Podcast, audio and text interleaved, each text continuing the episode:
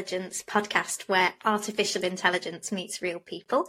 I'm your host, Athina Morse, and I'm joined by the wonderful Steve Burrows. And our guest today is uh, Simon Lay, an expert in the field of fire engineering. We've got some really interesting questions, as always, to throw at ChatGPT. And uh, yeah, I'll, I'll let you introduce yourself a little bit, Simon, to the listeners, and we'll get stuck in. Okay. Um, well, th- thanks very much for the uh, for, for, the build up there. Um, I, I carry the title of just humble fire engineer at OFR. Um, I, uh, I, I gave up my ownership rights um, uh, a little while ago. Um, all those shares were sold back into the business. We created new owners of the business, um, and I decided to, to go back into the into the ranks. So I spend my days just doing the job and, and, and applying my expertise. It's it's great. It's uh, you know, it's it's rather than sitting in the ivory castle and waiting, you know, waiting and waiting and waiting, I decided to step back and do something useful while I still could. Interesting. So, Simon, so you called yourself humble.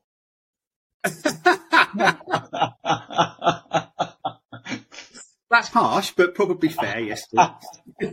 I'm just a humble fire engineer. So, so let, let's talk a bit about fire. So, I, I'm, I, I, I actually, uh, we're, we're really trying to focus on uh, single family homes. So really, mm-hmm. that's really where our interest is. But uh, in terms of in terms of fire, um, I a- actually asked um, Chat ChatGPT what it, what is the most common cause of of fire in homes, and mm-hmm. um, you know I don't know if you what, what you would have said. The answer to that is I'm sure you probably know what the answer to that is, but uh, but this is what it came up with.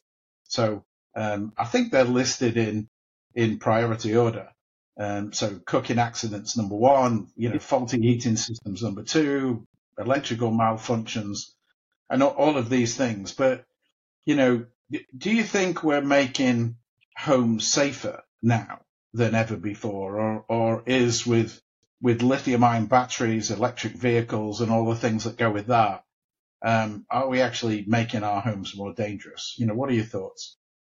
Yeah, it's, it's an interesting one because we don't talk a lot about single family dwellings. You know, we a huge focus from the design community and from legislation and such like is all about multi-story buildings and in particular high-rise buildings. Now, there's some good reason for doing that, but at the same time, you know, the place where most people die is in their own home in a single family home. That that that is the truth of it. Um, and we kind of put that down to the things that the residents do. Um, and, and, the way people use their homes changes over time. You, have just mentioned there things like, you know, batteries from sort of um, um, small EVs, micro EVs like scooters and bikes and stuff like that. We're, we're bringing those into our home, we're charging them. So the hazards are changing all the time. You have more people working from home. You have some people running businesses from home, including storage and the such like. That changes how we use our homes and changes the, the, the hazards and, and the resultant risks. So it changes all the time, and we kind of seem to, you know, almost label it as well. That's kind of the, the people's fault for, for introducing these hazards. But if we can think about and plan a bit more about some of those hazards coming in, then we can, you know, account for it. You know, why don't we have a space where you can charge your micro EV? You know, we, are trying to persuade more people to give up cars and, and to use things like electric bikes. So we should have somewhere to charge it and it should have the relevant cut-offs and, and, and all these sorts of things. So, you know, it, it's it's wrong to sort of blame people um, for having fires in their homes, even though, you know, as you say, cooking is the number one cause. And, and you know, I've, I've had cooking fires, I have to admit it. I set fire to my kitchen once with a toaster. Me too, um, last year. You know, yeah, it, it, it, but, but, you know, and, and, and fires will happen in homes, but understanding that and then doing something about it particularly in single family dwellings, is not something we do a huge amount about. It's it's it's an interesting sort of black hole that's left behind a lot. Yeah, and I, I wanted to sort of just just dwell on this for a moment because it, I agree with you. When you ask ChatGPT, it sort of blames the occupants of the home. I mean, um, you know, it says Christmas tree wiring. I mean, you know, um, you know, faulty wiring, decorations, candles. It seems to sort of blame the person, but but I'm guessing um, that if you think about it, you know, you know, when you and I worked together, I don't know, lifetime ago, 30 years ago, and, uh, and it's always about you know, one is one is the risk, right? If you bring gas into your house, you introduce a risk, and uh, by by having gas in the house because you've now got something that can catch fire, and then if if there is a fire, you have to detect it early. You know, that's my understanding is the best way to to to react to a fire is quickly. Uh, the longer you leave it, the worse it gets. And then the final part is you have to suppress the fire. And it seems to me that in single family homes, we really, given all of the progress in many areas, we haven't really improved the sort of uh, approach to risk, risk reduction. We still use flammable materials, you know, uh, mm-hmm. uh, we haven't really got much detection.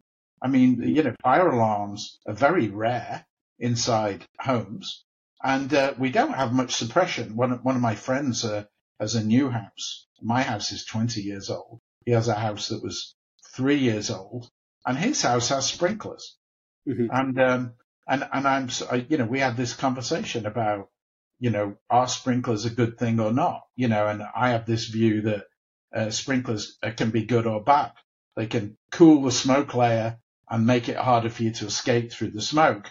Uh, but they can also suppress the fire. So what, what are your thoughts on this whole idea of uh, risk uh, mm. detection and suppression in single family homes. Do you think there's a big opportunity there to make homes much safer? Yeah, so, so I think there's, there's two things to that. One of the things you sort of hit upon there is, is new homes versus legacy homes. Okay. So, right. you know, by definition, every home someone currently lives in is an existing building. And a lot of those are, are, are older buildings. And when you go into the urban environment, um, you know, you, you tend to get more and more older buildings and more and more people are living in in older buildings. You know, in the UK, a tiny fraction of our housing stock is is new build within the last you know few years. Most of it dates back, you know, 100, 150 years. The house I live in at the moment is nearly 200 years old. You know, and, and we, we, we spend all our time thinking about protecting people in the future, and we don't do a huge amount about retrofitting stuff. So that, that that's that's the first thing to say, and that applies across the whole building spectrum, not just the single family dwellings, but also the big high rise stuff as well. Secondly, detection, you know, there's a lot of great papers. There's a guy called John Hall um, who did some really seminal work on that when he was at um, uh, NFPA and NIST and sort of back in the day. He did amazing work on that, looking at the importance of detection. You know, if, if there's one thing people can do to improve their chance of survival in a fire, it's detection. Um, you know, we reckon that something like about 80% of fires that start in homes actually don't go anywhere because they're put out or, or, or they go out on their own. And it's a really interesting stat. Chat GPT probably knows that the biggest cause of fire in houses or, or in single family dwellings is cooking, but it yeah. not the biggest cause of fatal fires. Okay. And the reason for that is because generally people are there when they're cooking. Um, so they right. have instant detection. You know, the pan's on fire. Even if they do nothing about it, they've got a chance to get out and, and, and move on. So, you know, de- detection is is absolutely fundamental, and there's there's lots of great studies around that. Um, suppression is, is is extremely useful. It's often touted as as, as the wonder drug, as a, as a, as a panacea. You know, um, I actually think detection's probably more like the wonder drug. It's it's the it's the really useful one. Suppression, it's really useful, but you've got to look after your suppression. There's lots of things that can get in the way of suppression. Um, you know, the, the, the, the, bits where the water comes out and sprinkler heads, they're kind of fixed in your building. And if you start moving furniture around and stuff like that, it can get in the way of them. If people paint over them, to stop them working. So, you know, there, there's lots of things that can go wrong with sprinklers. Um, and, you know, we shouldn't treat them as a panacea. They're certainly very useful, but we shouldn't say sprinklers, job done. You know, there, there's a lot more to it. And there's a difference of opinion you often find between, say, America and the UK on that. In the US, sprinklers are king, and, and you've had sprinklers for a lot longer than we have um, because it's all driven by the early days of, of insurance and the such like. So there's a greater acceptance, but also a greater reliance on sprinklers. And we have started to see a bit of a trend. There was a really interesting paper done a few years ago that kind of said this over reliance on one particular form of, of prevention or, or, or mitigation may actually reduce the level of safety because people see it as a panacea, but it has its own failure rates. Right. So I, I, I want to just keep, you know keep on this. We're talking about the inside of the house. The way I see it is there's risks associated with with the home, right? Like like kitchen fires, uh, mm-hmm. or or this idea of um, people are putting solar panels on the roof, right? And mm-hmm. so right now, uh, what happens is you buy solar panels, you generate electricity uh, when the sun's out. Mm-hmm. Uh, you have no use for that electricity until the evening. So you, you sell it to the grid and mm-hmm. then you buy it back from the grid when you need it. So you use the grid as a battery. What mm-hmm. people have realized is that those things called power purchase agreements um, are in the favor of the utility. So they're buying batteries and installing, having a battery room inside the house. Mm-hmm. So, you know, to me, that's introducing a new risk, uh, mm-hmm. which is associated with trying to be uh, more sustainable in your home. And then there's this other issue of climate change, which is introducing all these additional risks as we get hotter and drier. Mm-hmm. Uh, we've got these risks now coming from outside that these homes were never designed for. So um, just staying on the on the subject, like I feel the risk is going up. Do you agree? And then secondly, I, uh, one of the things that I was part of a group looking at um, external fire detection systems from forest fires, and mm-hmm. all of this technology is being introduced where you can spot smoke uh, using technology from cameras that are based mm-hmm. on on masts, te- te- tele- uh, telephone masts. They've got cameras that are now able to detect smoke and direct the fire services to a risk as soon as it happens. So on the basis, the quicker you deal with it, the easier it is. Why don't our home alarm systems, which also have movement detectors, detect smoke? Why is it that, that, that you know, we're, uh, we're so quick to solve these things outside, but there's really no home detection system as uh, that I'm aware of, apart from carbon monoxide detectors that really hmm. detect any fires inside homes. So what do you think about those two things? One, increased risk, and secondly, you know, home fire detection systems, which seem to be largely absent from the market. So, so I, th- I think some of the, the hazards are changing, uh, and I'm going to be quite, I'm going to try and be quite careful about the difference between the term hazard and risk. Um, and, and, and, some of the pathways to risks um, uh, and, and, manifesting as, as, as consequences are, are changing. Um, whether we actually have a higher risk is an interesting question. You know, we, we've had a bit of a golden age. In particular, people stopping smoking has been really useful because smoking materials used to be right up there, um, not just as, as one of the most popular um, um, forms of starting fire, but also the most popular form of starting fatal fires. You know, in particular, people who might be under medication or under the influence yeah. of alcohol, falling asleep with a fag in their hand is the, is the, is the classic one, or, or, or people going to bed and having a cigarette. That that was that was a real real issue. Removing that hazard, um, removing that ignition source has, has has has changed things without a shadow of a doubt. You know, we have furniture regulations that, that came in that, that, that, that changed the things you made furnitures and mattresses and children's clothing out of and all these sorts of things. So we had a bit of a golden age where the numbers were going down and down and down.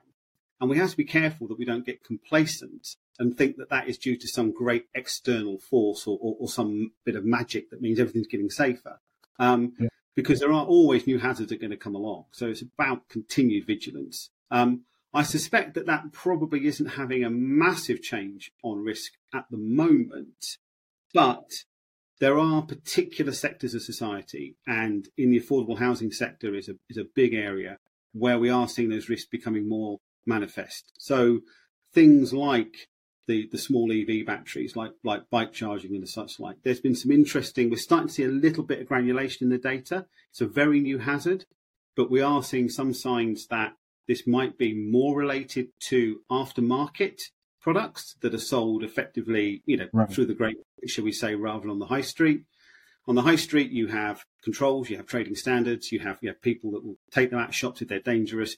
You don't have that through all the online platforms, and we're also seeing that a lot of the people, you know, um, uh, I'm guessing you have it in, in, California as much as we do, but we see a lot of delivery drivers, delivery riders using electric bikes. Um, they take them back to their homes and they plug them in and they're using aftermarket kits. And, you know, this seems to be a problem. And, right. you know, we can't blame these people because they're just doing one of the few jobs they can, they, they can do and they're, they're using the, the equipment they can afford. So we have to think about those hazards and how we can actually, you know, deal with that um, and, and, and solve the, the outcome, as it necessary were because we can't necessarily deal with the initial problem. Well, I want I to just talk about suppression a little bit, but just on the increase increased risk. I mean, just a, a little anecdote. You know, uh, a friend of my son's uh, realised that there was money to be made by going out at night and collecting all those electric scooters and mm-hmm. taking them back in his, you fill his car with electric scooters, mm-hmm. driving around the streets, working for one of the companies, Scoot or somebody, mm-hmm. and uh, took them home and then charged like a hundred scooters in his house overnight and then mm-hmm. put them back early in the morning on the street. And they paid him for that. Uh, and it was a reasonable, actually, you know, substantially ab- yeah. amount of money. Um, but uh, I just started to think about the risk, right? He was charging like hundred lithium ion batteries off his mm-hmm. electrical system every night in his house. Seems like a, you know, a crazy risk. And I've been hearing a lot about, um, you know, fires. I've got, you know, lithium ion battery on a, a vacuum cleaner, uh, a lithium ion battery on a golf cart and mm-hmm. they just leave them charging every night. And I've had people telling me you've got to leave space around them and they catch mm-hmm. fire and there's spontaneous combustion. Uh, so is it is are, are the number of deaths per head of population in single family homes are they increasing or decreasing? What what does the data say? Um, it went up. So I, I, I, know the UK data quite well because I was looking at it yesterday. The UK number went up very slightly um, in, in the last year. The the number of deaths in sort of multi-dwelling homes, so blocks of flats, for example, was still going down, but in, right. in single-family homes, it was going up.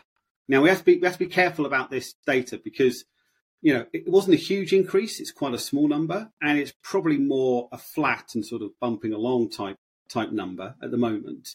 But um, one of the biggest sort of um, categories of people who, who are at most risk of fire is is the elderly and the elderly living in their own homes. That's something that we've done a lot more of of late. You know, um, we used to put you know, um, old people into old people's homes in England. You remember when you lived back in England? Yeah, you had your old people's home that people used to go into.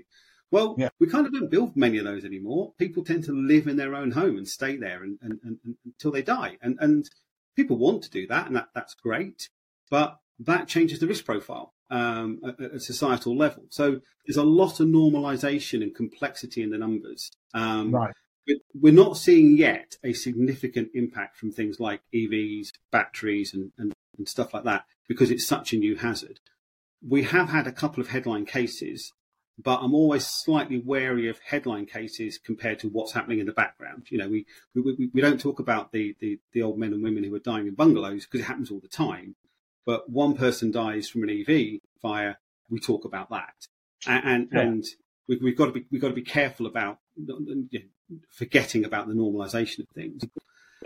If you Sorry. take uh, electric vehicles as an example, you know, the, one of the arguments for um, autonomous vehicles is that it will significantly reduce the number of road deaths, mm. right? And uh, because it's usually human, you know, human error can leads to, to, to death, and you'll remove the risk of human error mm-hmm. um, mm-hmm. largely.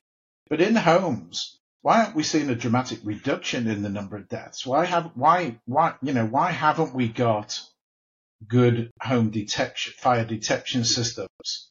Uh, e- even if it's only in new homes, it seems to me that we're largely building the same stuff that we built for hundred years. So why is there zero progress in fire detection inside uh, people's homes?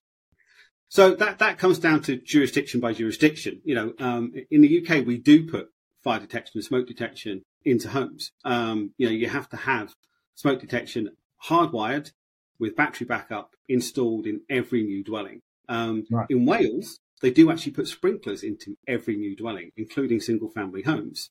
Um, people are quite interested in seeing the data on that. It'll take a little bit of a while to, to, to come out, I think, to see whether that is, is, is really providing the benefits they hope it will provide. Um, but there's cost associated with that. Now, the cost of, of detection, and this is perhaps why we, we, we're stuck in the UK with fairly simple smoke detection and occasionally heat detectors in kitchens and the such like, is that there's well established technology, there's standards. So if you're going to install it, someone's going to want a certificate. That certificate relates to a standard. That standard specifies equipment to another standard, etc., etc. if you start introducing things like video detection and the such like, that's great if you're doing a novel hazard in particularly a business type environment, which is which is where we do use things like video detection. But when you're doing it in a domestic environment, um, when you've also got other things to contend with, like cigarette smoke, candles, party poppers, all the things that people do that sometimes cause fires, yeah, burning the toast, etc. Those sorts of hazards. Um, it, it, takes a while to develop suitable standards, and you know there's a bit of inertia from suppliers. You know, you might have large contracts and warehouses full of kit they want to sell, um, yeah. but but but it tends to be more to do with just the, the, the, slow inertia of getting standards that everyone can rely upon to allow the new technology to, to filter through. But certainly in the commercial world, we are using much more advanced forms of detection. So we use a lot of aspirating detection. If you heard of that, that's when no. you have so so you, you, you put your smoke detector in a box in one location and you run little pipes from that smoke detector to where you want to detect the smoke. That pipe has little holes in it and it, it samples the air. So it's like an air sampling system and it uses a very high sensitivity detector. And we tend to use those in environments where you want very early detection. In fact, you know, they can be too sensitive. So they have a learning period that goes with them and they often have different alert levels. And they will often tell you that you've got a fire before you know it, certainly well before a human would know about it. Um, you know, if you've ever been in a room and someone struck a match, you'll know how quickly a human can pick up that sense yeah. of smell. I've seen demonstrations using aspirating systems that detect it as quickly as a human could detect a match being struck, which is pretty impressive. And, and these detection systems then trigger an alarm, which mm-hmm. make and so it's not you know you get because you don't hear house alarms go off because of fire, house alarms go off because of burglary. So we seem to be way more mm-hmm. concerned about somebody breaking into our house than we mm-hmm. are from the bigger risk of dying from fire. So one is one is so that's that's the you know you, are saying that's changing but slowly, mm-hmm. and then the, the, other question really is is uh, you know on the cost side are insurers uh, aware of the of these risks and prepared to reduce the premium substantially uh, for people to have better detection systems to to mitigate the risk. You, you know, insurers are funny beasts. Um, they, they, they'll, they'll ask you to put everything in uh, and, and, reduce the risk, um, but they don't always ask offer a reduced premium in return. I, I, I don't understand quite how that how that works. Um, no, I don't. But, you know, uh, I, I, remember a case uh, a, a, little while ago. We were looking at um, um, sprinklers in, in some school systems and, and in, in, local schools, and they were like, "So we put sprinklers in all the schools, then surely it will reduce your insurance." And the insurance company went, "Nope, not going to reduce your insurance." We're like, "Well, why not?" And they're like, "Well, it's a portfolio insurance. This is just one of the small risks. It doesn't affect us. It's we're just playing a numbers game." And it kind of annoys you because you think if there was an incentive, it would be helpful. Um, if you if, if, if they if they were incentivizing that. The other thing you'll hear insurers complain about is, well, if you put sprinklers in, it might leak, and then you'll end up claiming for, for damp and, and, and a leaky pipe. And you're like, well, I've got a washing machine already, and I've got sinks. Surely, you know, but there, there's always excuses. It seems, mm. unfortunately, from from from insurers. I'm, I'm not, you know, uh, I'm not I'm not yeah. going to knock insurers too much, but I, well, you know. I do I do know that with with computer power, there now are insurance companies looking at project specific risks and are prepared to quote on your particular risks. Um, but they're not they're not not you're right portfolio insurance on your on your postcode or your zip code. Um, it's mostly how your insurance is determined. So it's the average of the whole area and not just your individual risk. So um, so that, that's maybe one of the things that needs to change to drive better systems. I think as, as a friend of mine said, who, who's who's uh, uh, um, uh, into into the horses and such like, you know, uh, insurance companies are basically just gamblers, and every gambler's got a system, haven't they? You know, and but they're all still just playing the numbers. And and I'm like, yeah, I'm not sure if the machine learning and AI is really going to change insurance that much at the end of the day. You know, at the end of the day, yeah. they're still just playing the numbers game. just looking at the um, what, what you were talking about the cost earlier, how as well that you know um, the I guess the risk of, of fires had gone up with um, elderly people in, mm. in their sort of bungalows and their smaller homes. Mm-hmm. Do you think that is a, a reflection on the fact that, you know, paying for these care homes cost thousands and thousands of pounds and dollars every single month. And with the cost of living that's gone up even in recent years, it's almost an unaffordable option for a lot of families unless they sell that bungalow. And that's if, you know, the occupant, you know, fully owns that, that property as well. Um, it's, uh, you know, it, I wonder whether it's related to the, the cost of living and the cost of everything that, that we're um, experiencing at the minute. Because part of what we're trying to do at Aera is sort of, I guess, enable our um, homeowners to be able to adapt their home for multi generational purposes. Because, as you know, with the majority of homes not being brand new build and having those adaptations already, like an annex or, you know, a smaller living space for your grandparents to come and mm. move in um, when they need that extra help and assistance. Um, you know, what, what we're trying to do is to be able to, to build a home that you can adapt and you can move for generations in the future. But yeah, I'm, I'm wondering whether it's um, it's a cost related thing at the end of the day that we're just leaving our old folk in uh, in their bungalow as long as physically possible until well, hopefully nothing goes wrong. But no, you're, you're right. There, there's a, there's a cost side to this, and, and, there's also, I think, an ignorance side to the hazards. And like I say, in saying, well, if if old Auntie Maud, if she sets fire to herself while she's boiling some milk for a nightly Ovaltine, well, that's that's her problem. You know, well, why don't you give old Auntie Maud an induction hob rather than a gas hob? You know, it, you you can do a lot to take away these risks. You know, they, you, get people who've got um, um, you know, um, um dementia, particularly people who are, are, are, are, in the early stage of dementia and can live on their own still, but, but become a bit forgetful and stuff like that, you can fit a timer, cooker hobs that turn them off. You know, we do it in student halls of residence because we worry about drunk students coming in, putting the oven on, forgetting about it, going to bed, and, and, and mainly spending electricity rather than necessarily causing fires. But you know, you can have these little reminder buttons that if you don't go and push it every 15 minutes, it will turn things off and it stops pans boiling dry. It stops oil burning over. You know, there are, there are things you can do when you know that the big hazard is cooking. You know, the kitchen is a place you can do lots of things to reduce the, the, the fire hazard. Um, so, you know, and, and they're not that expensive, you know, um, it, it is a relatively small individual cost. But I think your your point about the term we use over here is aging in place um, is, is, is a big topic at the moment. You know, we a lot of this is demographic. You know, um, I'm now you know um, I'm, I'm, 52 at the moment, and, and you know I'm, I'm in that sort of you know death alley zone between sort of 50 and 60. If I make it past that point, you know things are looking good. You know, um, but but so many people didn't used to make it this far, and, and, and certainly didn't make it through that that that that period of time. So we are still seeing this increase in, in, in more and more old people um, who will who will want to age in their own homes and worrying about things like dementia, worrying about mobility and, and, and all these sorts of questions. You know, I, am I'm sure Steve can tell us this, but but or, or you, you, you might know as well, Athina. But that but if if we think about this stuff when we design the building, it's not a huge cost, um, but it adds huge value. But when you try and adapt it later, it, it you get limited value for greater costs. Am I right, Steve?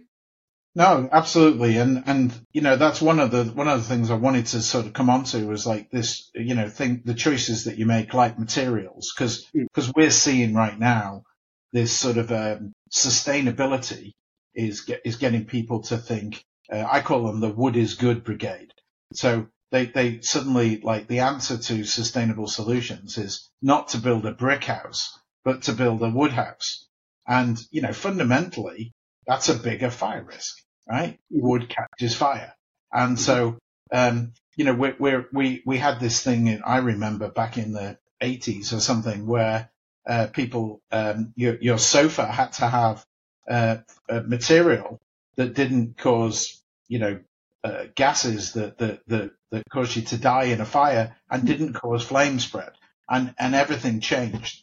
And, um, and I'm just wondering, you know, as you talk about things like gas, um, are, are we making our homes just riskier, um, at, at the, at the sort of, on the, on the sort of altar of pursuing sustainable goals? So we're getting gas out of homes now because we're concerned about the carbon impact. It's not because we think it's safer. mm. and we're making we're putting wood into our houses because we think it's greener, not because it's safer. So you know, I, I hear you saying technology is improving and better detection and all of that sort of thing, and and all of these technologies that can turn things off.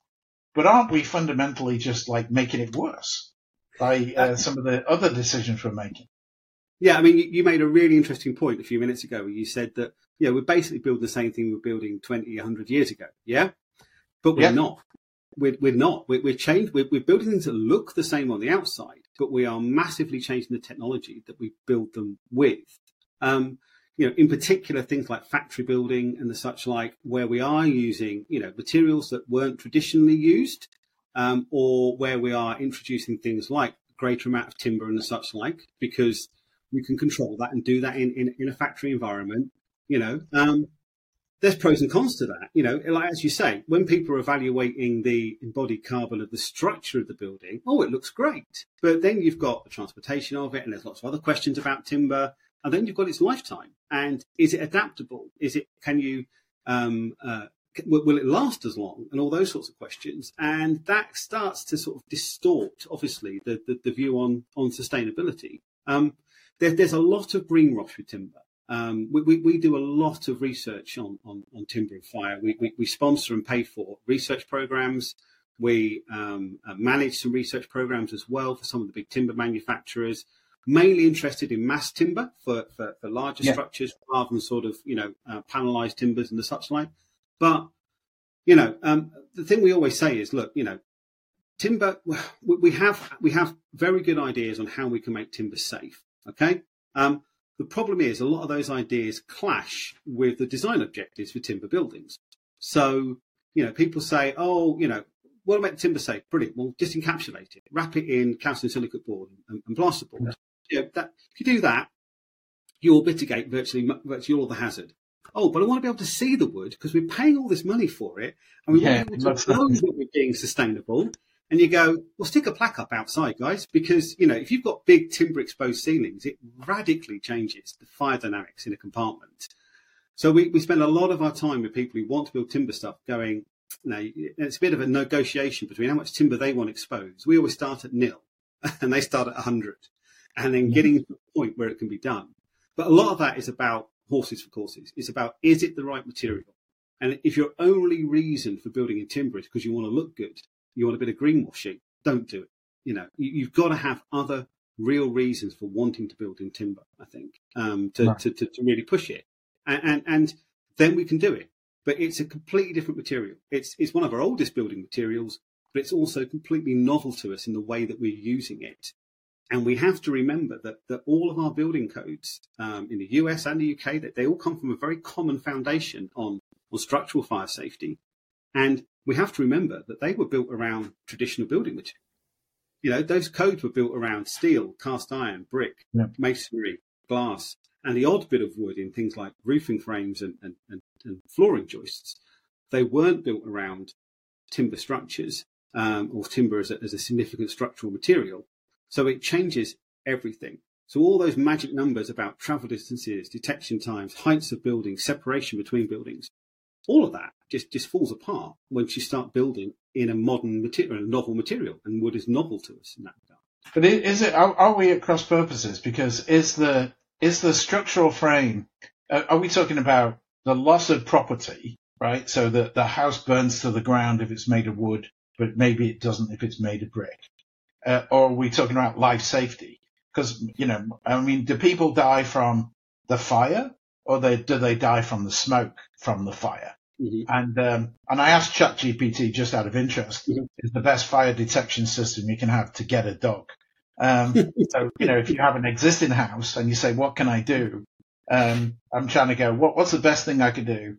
Uh, maybe it's get a dog, and it was interesting the answer that ChatGPT came up with. But but just talk a bit about this. You know, mm-hmm. one is one is the risk to property, which is just a money thing, and the other one is risk to life. And what do people actually die from in a fire?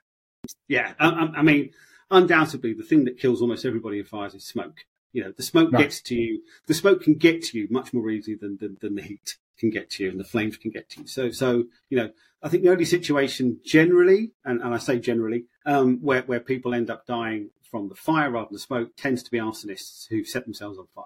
Um, so that, that, that tends to be what, what happens there. Um, the, the, the, the other side of that is, is property and, and versus um, life safety. So building codes almost universally around the world worry about life safety. Now, there are a few codes and a few exceptions within codes where we do worry a bit about property and societal impact. That tends to be in things like healthcare and public buildings like schools, um, where we can recognize that there's a societal benefit to not having them burning down. But even in those situations, it is still, you know, predominantly focused on, on life safety.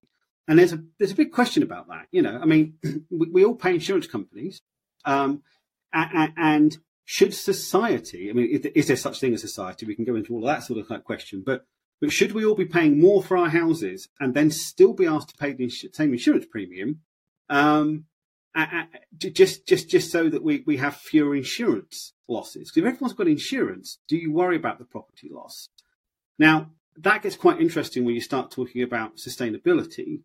Um, and if you've got a significant number of fires taking place, which you traditionally didn't have, but I'll come to the caveat on that at the moment, um, then you would say, well, the balance isn't there. You know, we're not losing entire blocks, we're not losing entire streets or communities yeah. to this stuff. Uh, you tend to lose one property at a time. That's, a, that's an unfortunate loss. Each, each loss is still a, very important individual tragedy to, to, the people involved. But hey, it's insured. Insurance company pays out. Move on. With the shifts we're seeing, you know, some, some of the wildfire issues we're seeing and, and, and the elevated risks perhaps of fire spread, even you know, we, we, talk about wildfires and people think about bushfires and, and, and forests being on fire and such like. I'm, I'm pretty sure that living in California, you're more aware of the fact that you know that it's little grass. bit of ground between you and your neighbour can catch oh, fire, and that's it's grass. Bad. Yeah, yeah, yeah, grass fire. Yeah. yeah, yeah, yeah, exactly. You know, um, and and you know, in places like Australia, you go back to the Ash Wednesdays and stuff like that. We're very familiar with these problems, and, and we're starting to see, you know, the, the, the fire coming back into the suburban area um, because of. And you are now starting to see the potential that you, you know, as we've seen in, in unfortunately in, in Hawaii recently, um, entire communities um, being taken out with significant loss of life. So yeah. you look at that and you kind of go, well, if we were only really worried about property protection, actually, when there's a tipping point on this stuff, it actually does become much more about uh, a community protection that needs to be thought about. And how we regulate around that, whether you do it on the individual basis or you tackle it at a community level, is, is quite a complex question because it will always come down to who's going to pay for it and if we're trying to build affordable houses on one side, on the other side, if everyone's got to pay more because some people live in, in you know luxury isolated mansions in the woods and some people don't, you can see how, how people will start to you know debate that that particular problem. And it's a complex societal question. It, and it and it is. I mean, just to give you a sense of, we were evacuated about six years ago um, mm-hmm. from a grass fire that was coming towards us, and um, and I was in in my back garden with my son, looking at the fire coming towards us because we we we look over over the hills, and we could. It was like a black river. I don't know if you can imagine that. It was, you know, the wind was blowing. It was blowing towards us. We had aeroplanes flying over, dropping water and fire retardant onto the hills, trying to put the fire out. Mm-hmm. We had more fire engines than I've ever seen in my life, uh, and they just kept setting up basically a defense point and then withdrawing and just withdrawing, and they were just like you know trying to trying to break the fire uh, mm-hmm. and and cut it off, and it was it was coming towards us. So it was pretty terrifying. It was like a war zone. Mm-hmm. But the but the but the issue afterwards, when when you know we reflected on it, our homes have been built too close to the open to the to the open space grass, mm-hmm. and they never envisaged at the time they sited these homes that that was that was such the risk that it is today. And so our question really is like, what do we need to do to protect ourselves? And it has to be something around the outside of the building to mm-hmm. protect us from those fires. So we have these two sort of, you know, detection systems and suppression systems. One is from fire coming from the outside, and then the other one is from fire coming from the inside. Mm-hmm. And they're very different. And none of these homes were designed for either of those two risks uh, as as they exist today. Mm-hmm. So um, Um, I, was I was in New Zealand a few years ago um, when they had some some big fires, um, and uh, it was quite interesting because because I was there for a mountain bike race, and the first day of the race was at a mountain bike centre, um, and that had external sprinklers attached to it um, because right. they'd recognised the, the, the, the, fire hazard, um, and they, they, they, would install sprinklers to protect it. And in the hills, literally, I was staying one hill over from where the mountain bike centre was, and that entire community um, up on this hillside was, was almost wiped out, save for, for pretty much one property, um, which fortunately yeah. happened to have a small lake on it, and that was the one which the firefighters congregated around, and, and, and happened to be owned by a friend of mine, um, which is where I was staying. You know, um, we we moved on before the fires started, so we, we, we kind of you know we did our race and we'd moved further south down towards Queenstown. Um, but we came back and, and, discovered you know the streets full of smoke, terrifying, absolutely terrifying. Yeah, terrifying. Yeah. And we couldn't go up to my friend's place because it was it was cut off by by fire, and they were using it. They could only get in and out by helicopter and the fire crews were using it because he had a small lake, because he had a small holding of animals and such like for, for fighting the fires on that on that hillside. Um, and I know from being in Canada, um, seeing you know sitting in Whistler and just the whiff in the air of the smoke, and it's it's you know, yeah. and I, I worry that that because um, certain communities and particularly perhaps more affluent areas they are installing things like you know external sprinkler systems. They have the money to to to create fire breaks and to manage all this stuff, you will see those communities, you know, um, living with the risk of fire, you know, yeah. and they'll reach a point where it becomes just normal to them every year to have the fire season.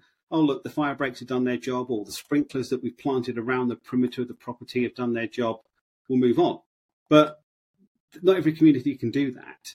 And, um, you know, it, it, takes a big community effort and a lot of money to do something like that, which affordable homes don't have. So, you know, maybe we think about that when we're designing affordable homes and we, we, we design in some, some fire resilience. Mm-hmm.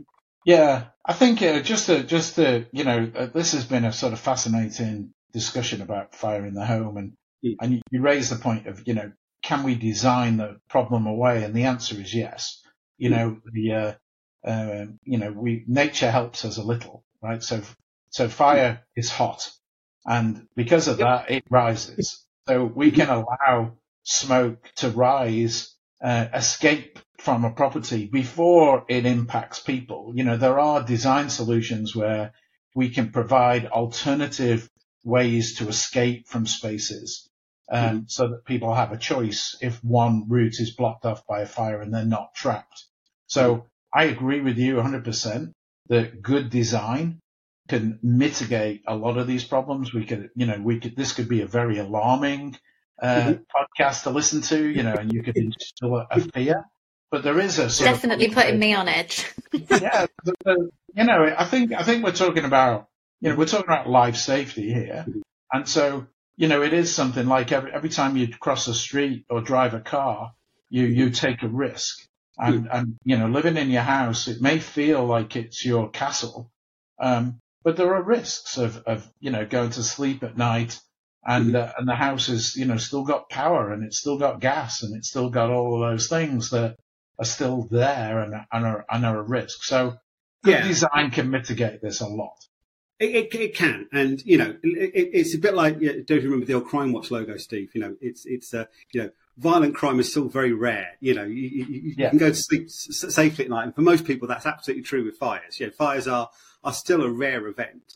Although, yeah. you know, they happen regularly enough that most people have experienced it. You know, the two of us have already said we've had kitchen fires that we've caused ourselves. You know, yeah, I'm not coming for dinner. You guys can't oh, cook clearly. Mine was electrical. I've got to say. I've got to, I, I basically I just I put some sausages in the oven. We were at a, a, brand new rental property that we just moved into. Sausages went in the oven, and after about ten minutes, we heard an almighty pop, and then just smoke started coming out of the the top of the oven. Um, so I'm running around in circles, thinking, "What the hell do I do?" You just ring the fire brigade straight away because it's like I have no idea.